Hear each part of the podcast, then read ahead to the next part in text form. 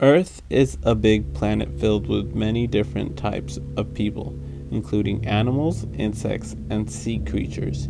Even though we have overpopulation, there is talk of visitors from other planets. For this episode, I would like to introduce the races that have been named. After introducing these other races, I will create a separate episode and will dissect each and every one of the races in their own episode.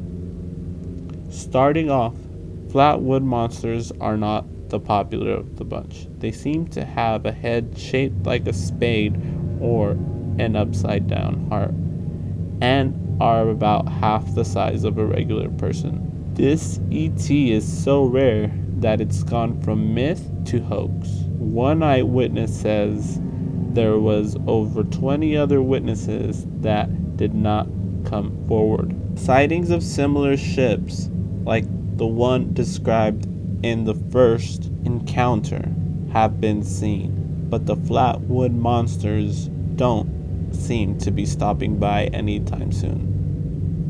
Moving on to the Greys.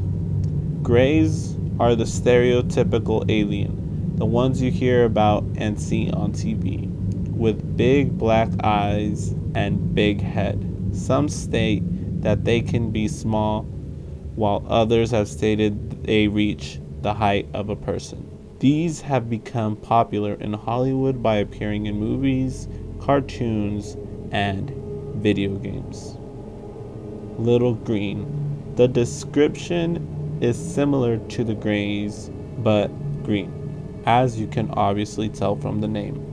In the 12th century, Woolpit, England, two children were found, both with green skin. People tried feeding them, but the only thing they ate and recognized was green beans.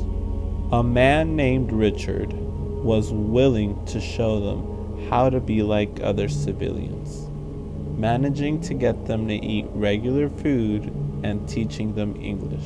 While this was happening, the green pigment changed to more pale Caucasian. Before you dismiss it and just say it was a skin pigment changes because of only eating greens, think what if extraterrestrials only eat greens? Vegetarian ETs. Hopkinsville's Goblin. Say hello to the star of the classic movie, Black Lagoon. Well, the inspiration. In August of 1955, 12 people ran into a police station. They stated that the visitors trying to break in, so they were shooting at the visitors. The police investigated and only saw evidence of guns being shot. There is multiple stories there is multiple stories. One, it was an elaborate hoax. Others say it was monkeys who landed there because of failed attempts to be shot into space. And of course, that it is contact with extraterrestrials. Not much is known about these outer space visitors. That doesn't mean they shouldn't be mentioned.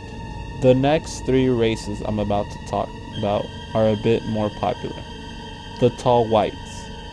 In my research, they are even called Aryan. They are known to actually be working with our government.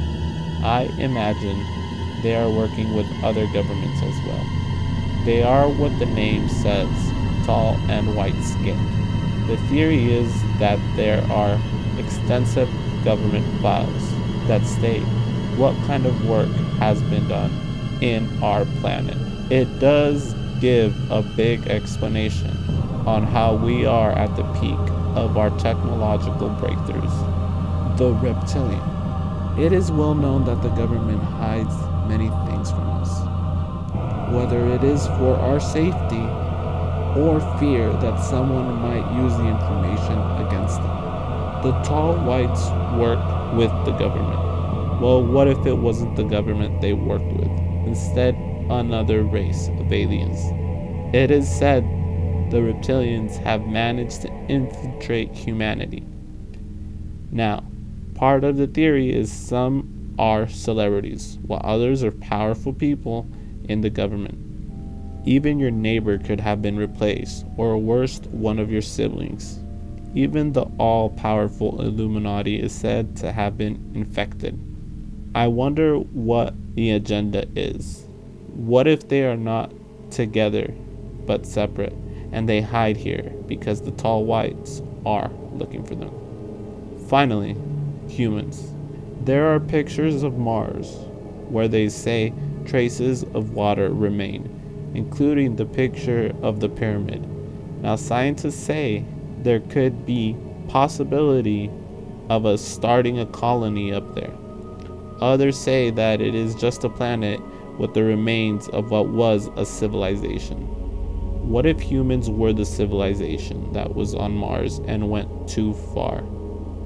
What if those are the remains of humans that couldn't get along? It is said history repeats itself. Well, what if the final war is coming? and Earth will be another planet we destroy. Will others be looking from another planet asking themselves, what if we could be there? Maybe we are the aliens, and we are what we're searching for.